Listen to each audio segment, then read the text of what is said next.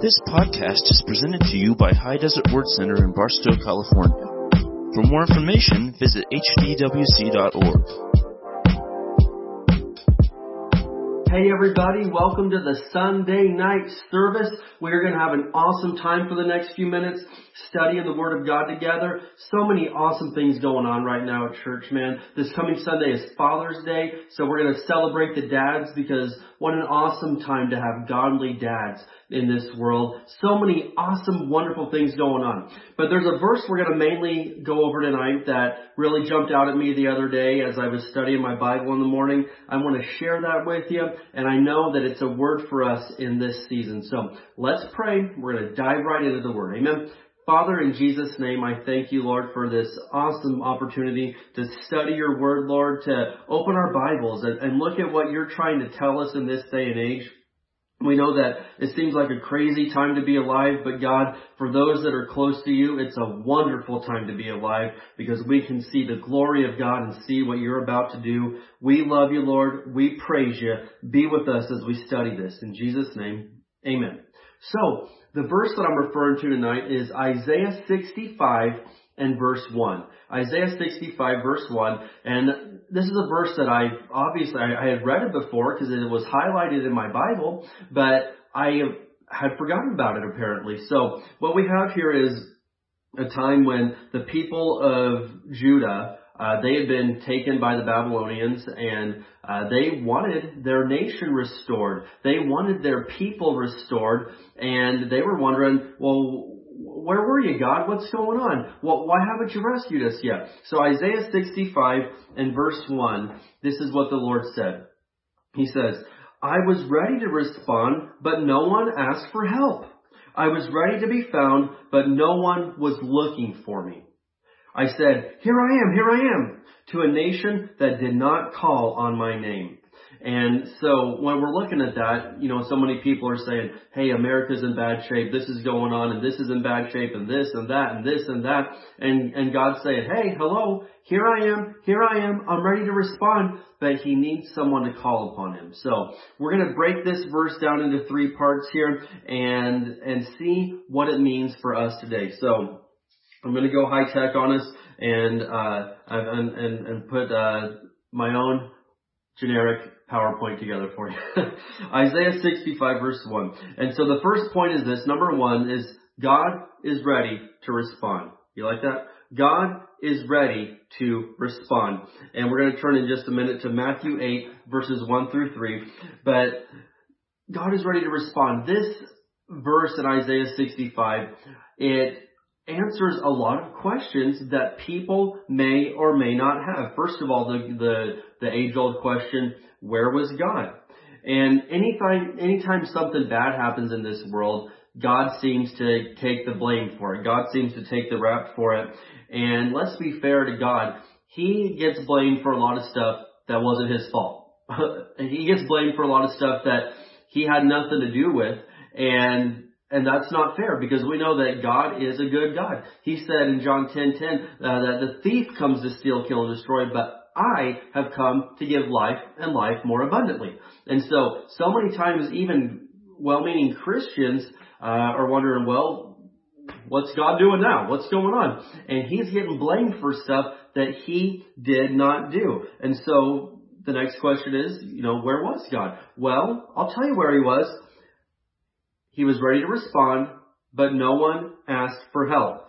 He was ready to be found, but no one was looking for him. He said, Here I am, here I am, to a nation that did not call on his name. Now that applies to many nations, Judah way back then, and the United States right now in our day and age. So, I imagine, you know, us driving down the highway of life, our society. We're going down the, the highway and there may be stuff going on around us, but I see God standing right there at the side of the road waving his arms. Here I am. Here I am. Call on me. Here I am. And people just driving right on past saying, huh, what was that? Huh? And, and it's like they can hear a little bit of his voice, but they're just so oblivious, so caught up in this world and the things of this world that they're just cruise right on past God and He's waving His arms trying to get their attention, but they're not paying any attention at all. And that is, that's sad, but it's a very accurate description of what we've got going on in our day.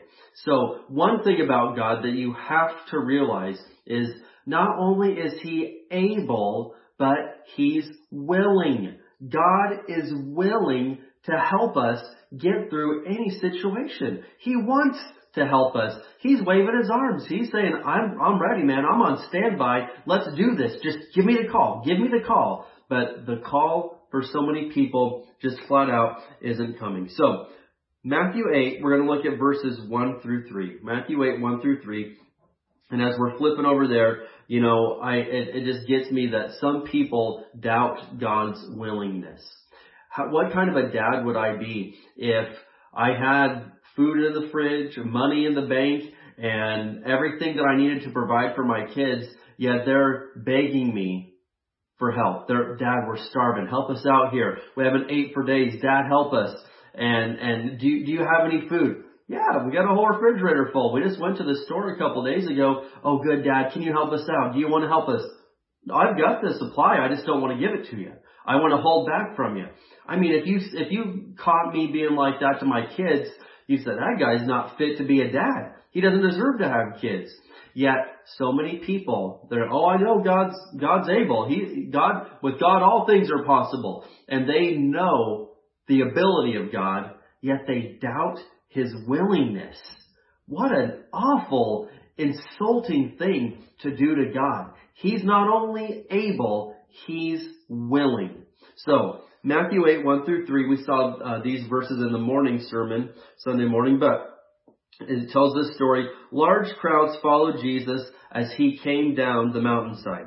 Suddenly, a man with leprosy approached him and knelt before him. Lord, the man said, if you are willing, you can heal me and make me clean. Jesus didn't say, hmm, wow, you, you know what, uh, you're right, I am able, you, you know that I am, but I, I'm just, not for you. It's not my will for you. No. Look, it says, Jesus reached out and touched him. I am willing, he said. Be healed.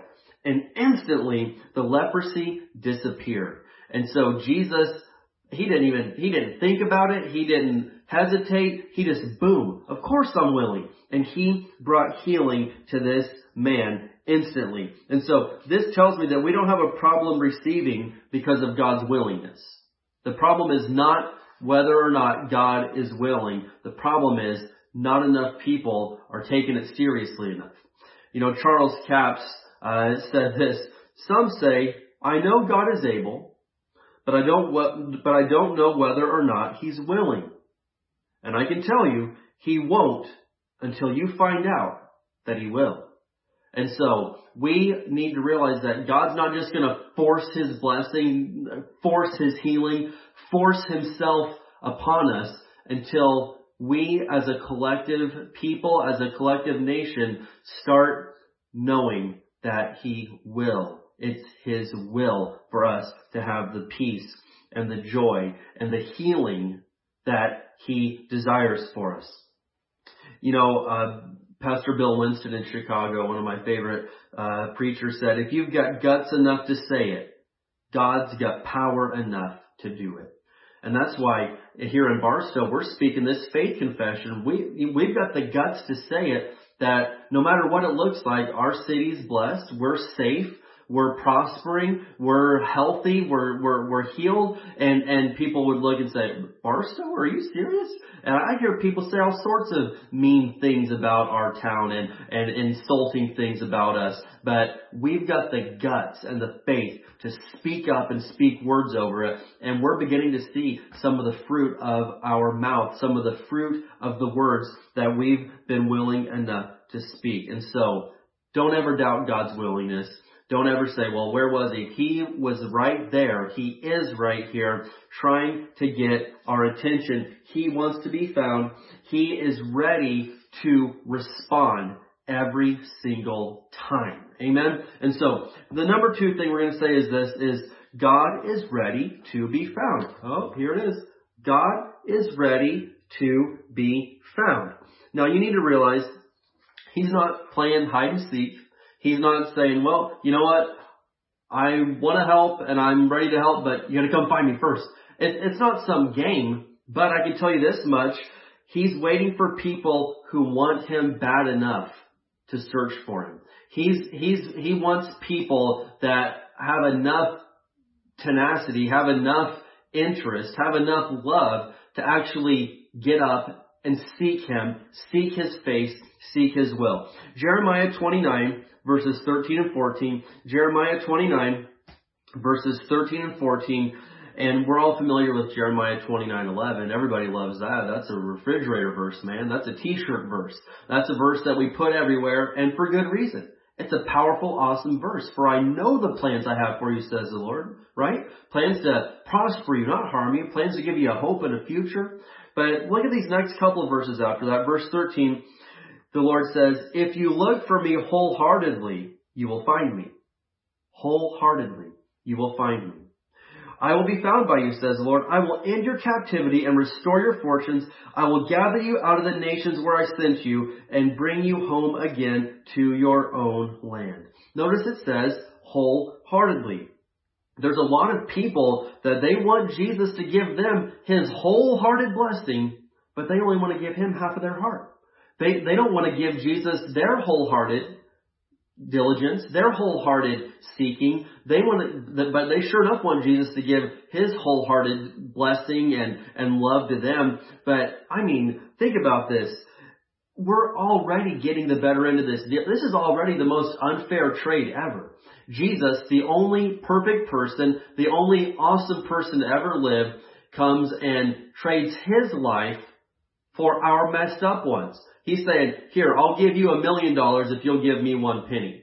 And, and, and I mean, what a, that's not a fair trade at all. You're already getting the better end of the deal. But Jesus says, hey, I'll, I'm ready, man. I, I am ready to be found. You're gonna find me if you look for me wholeheartedly. Imagine going to a wedding and you're hearing the wedding vows and the bride says, I promise to love you with all of my heart forever.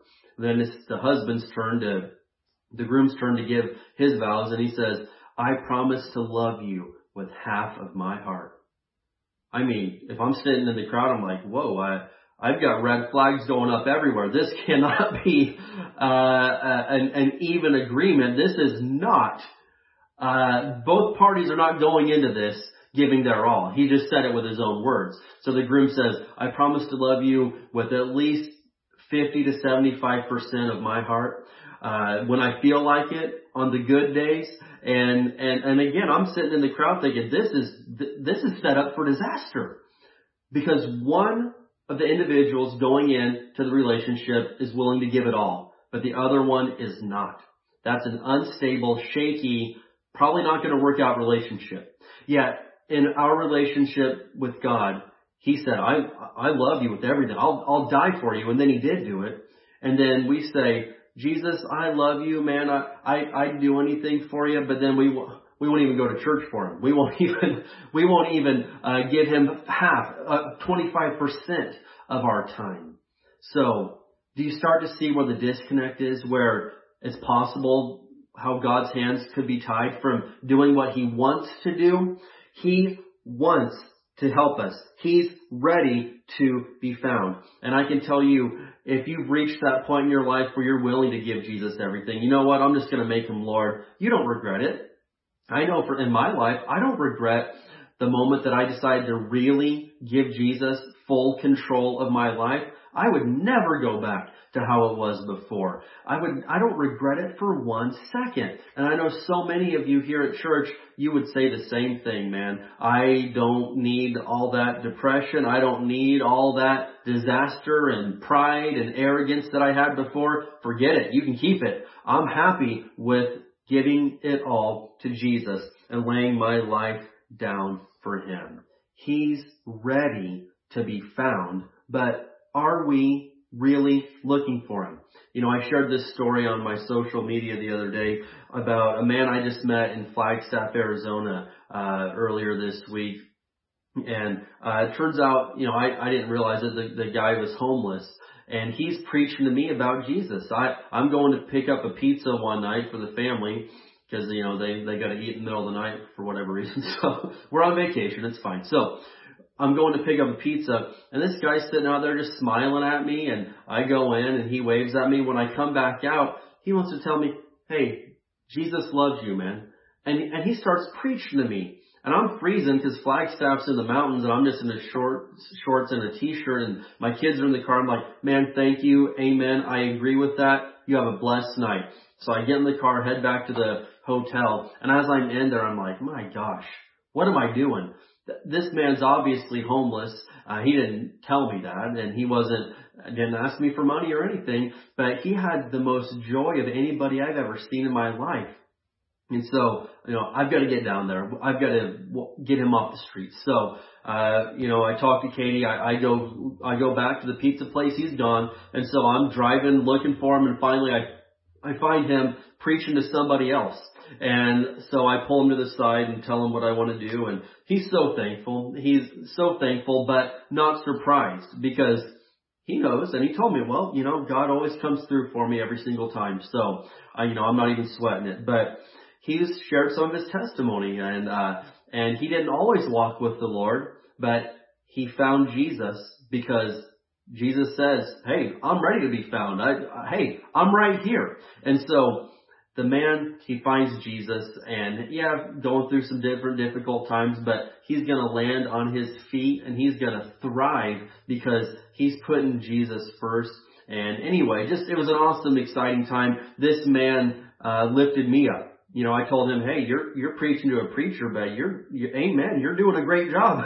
and so he fired me up to, uh, to continue to seek Jesus and give him everything that I've got. And so I love that, man. We need more guys like that. So the third thing we're saying tonight out of Isaiah 65 is this, is that number three, hey, we've got to call on his name. We've got to call on his name. And so a verse I want to share here is Psalm 50 verse 15. Psalm 50 verse 15.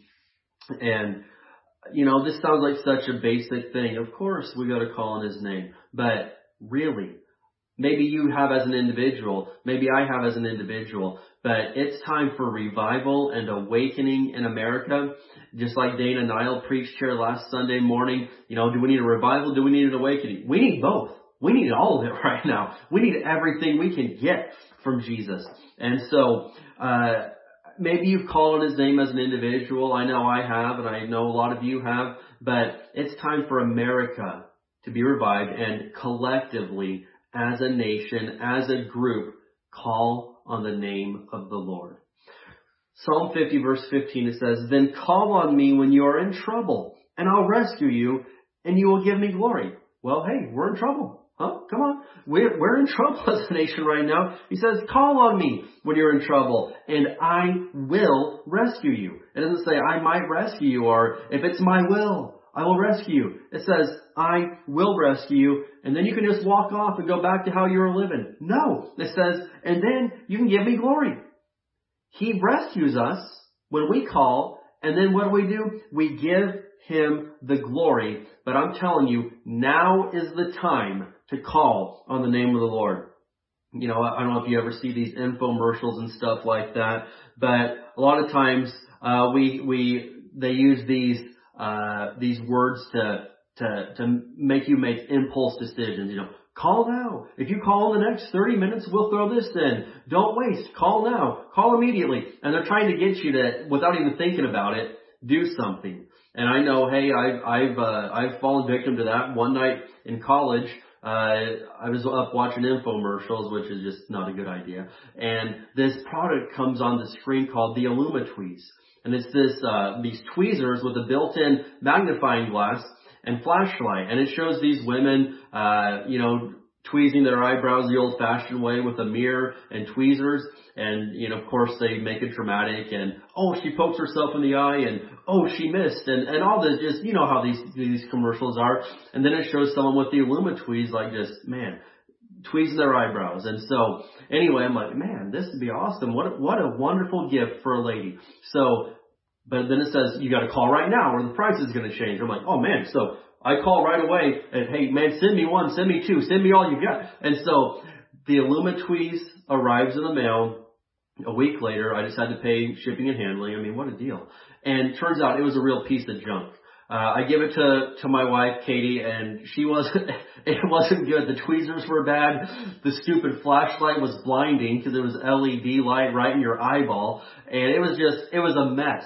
And so I'm thinking, well, you know, I guess that didn't work out. So a few weeks later, yeah, I didn't learn my lesson. I'm up again watching infomercials. And they put on this wonderful new pot and pan set and, and show these ladies cooking and having, you know, what an awesome time. How could we have ever, how did we survive with our old pots and pans that we've used for all these years? And so they're like, hey, they're 1995 right now, but you gotta call right now. Right now. And so I'm like, well man, so I, I call again, order them. They show up in the mail and the pans were the size of like a Barbie playhouse set. It was, it was like Polly Pocket. They were tiny. We couldn't use them for anything. It was awful. And so they got me again. But I was making these impulse decisions. But I'm telling you, right now is the time to call on Jesus. Call on the name of the Lord for this nation, for your life, for us as a people, for healing. This is the time. Don't wait. We've got to do it now. And you know, sometimes in our lives, we, we're in a bad situation and we're like, well, I'll finally, I'll, I'll change, I'll get out of this when this line right here is crossed. Or when it reaches this level, I'll, I'm out. Or when the waters rise to this height, I'll go ahead and bail. And we're waiting and, and, and we're waiting for certain lines to be crossed until we make the change that needs to happen.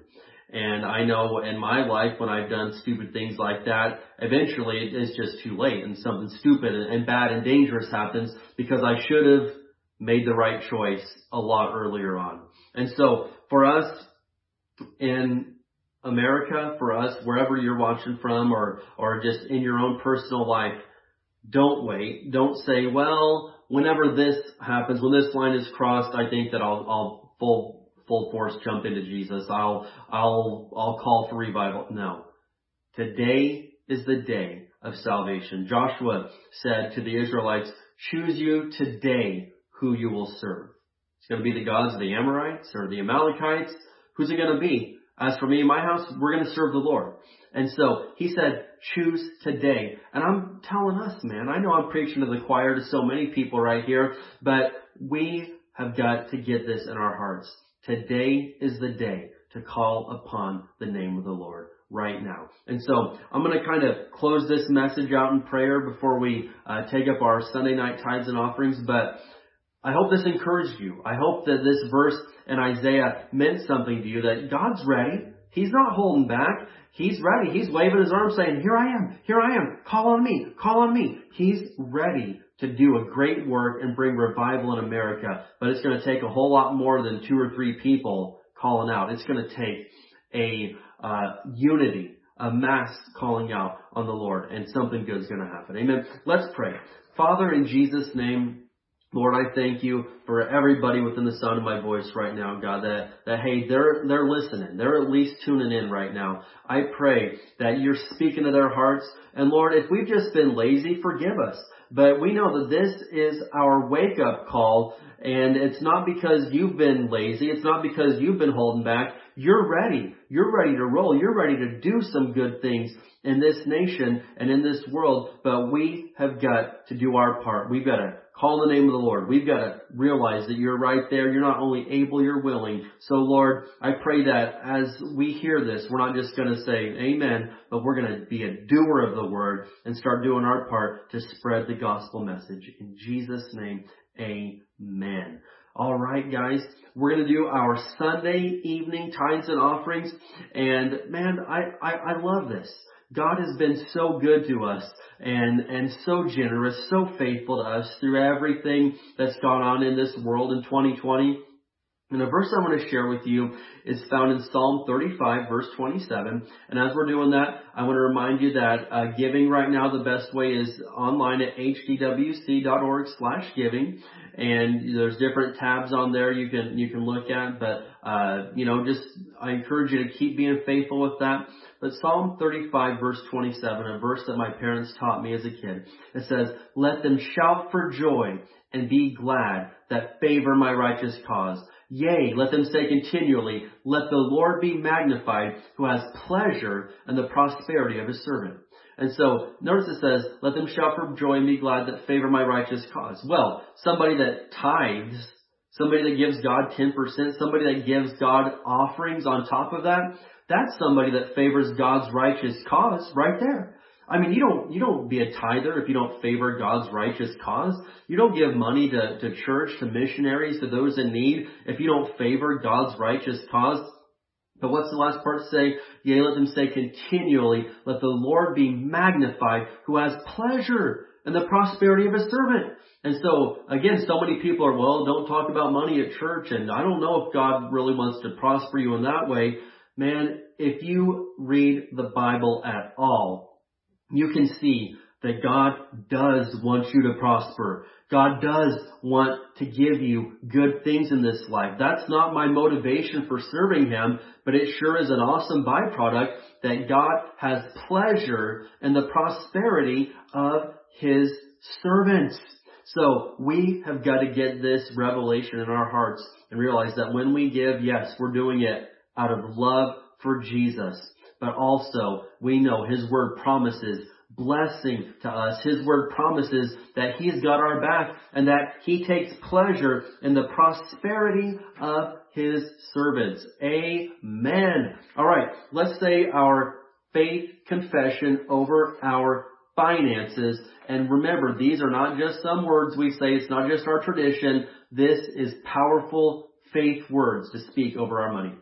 As we bring the Lord's tithe and give offerings today, we believe we receive jobs or better jobs, promotions, raises and bonuses, benefits, sales and commissions, growth in business, settlements, estates and inheritances, interest and income, rebates and returns, checks in the mail, gifts and surprises, finding money, bills paid off, debts paid off, royalties received, blessings and increase.